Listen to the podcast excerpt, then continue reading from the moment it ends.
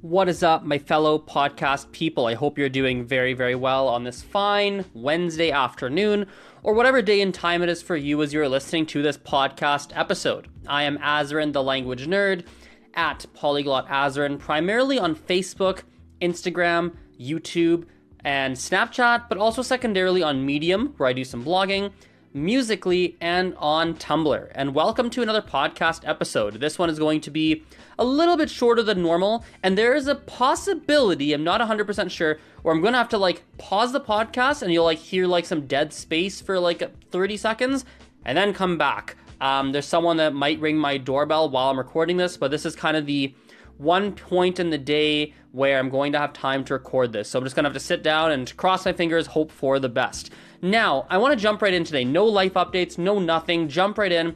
I'm doing a post today called Six Minutes, or rather, what am I calling it? The importance of six hours, dot, dot, dot, in six minutes. Now, here's a huge thing. A lot of people, when they're learning languages, what they do is they learn in small periods of time. What I mean by that is they'll do 20 minutes a day, or they'll do 10 minutes a day, or they'll do like two hours of class a week, five hours of class a week. They'll do a small number of hours on a fairly regular basis and that's how they go to that's their approach to learn a language which by the way is fantastic works really well. I'm a big fan of it. I do it myself and it's great the other thing i want to throw in here it's a bit of a curveball and i don't see that many people doing it. It's been a big theme in a lot of my content lately and, i'm going to keep pushing it over and over because i really do think it's it's it's valuable and extremely effective and efficient which is can you go and do like instead of doing six hours in two weeks can you do six hours in one day? Can you find a day or two days or whatever? Can you find a day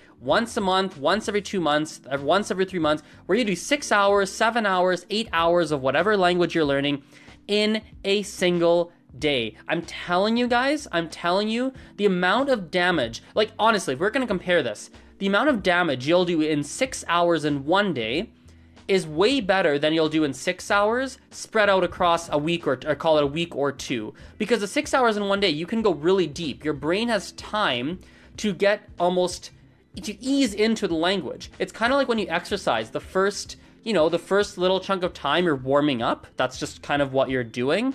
And after you've warmed up, once you're really into it, then you can really push some of the exercise and do harder exercises. Or actually, another story that comes to mind as a student of mine made the analogy of when she's done like a whole day in Spanish or a long period of time in Spanish, it reminds her of when she plays hockey. She told me that she doesn't really get into her hockey games because she plays hockey. She doesn't really get into her hockey games until there's like sweat rolling down her forehead and she's really like kind of like a lot of her energy spent. That's when she's fully in it. Well, it's kind of the same thing with languages.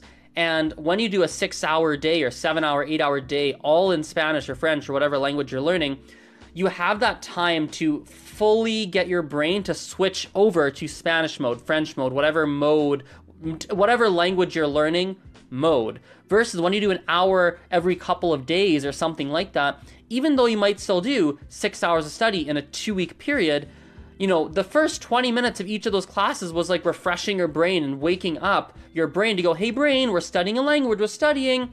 And so i'm a huge fan guys. Do like i would much rather that you do if we take two scenarios. Scenario a you do two hours a week right taking classes and that's all you do. That means in a month you'd get eight hours of study.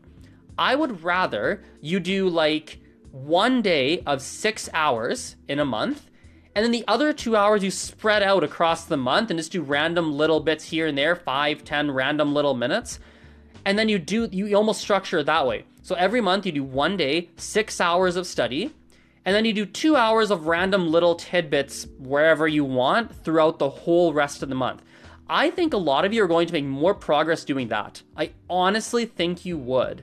And if you look at, like, depending on how you're learning, let's say you're learning with teachers or classes or something like that, the cost is going to be essentially the same, more or less, depending on how you choose to do it. Um, and if you're not using teacher, then even better. Like you can still structure yourself. You can do music. You can do. There's a lot of ways. TV, binge TV shows. There's a lot of ways you can do it.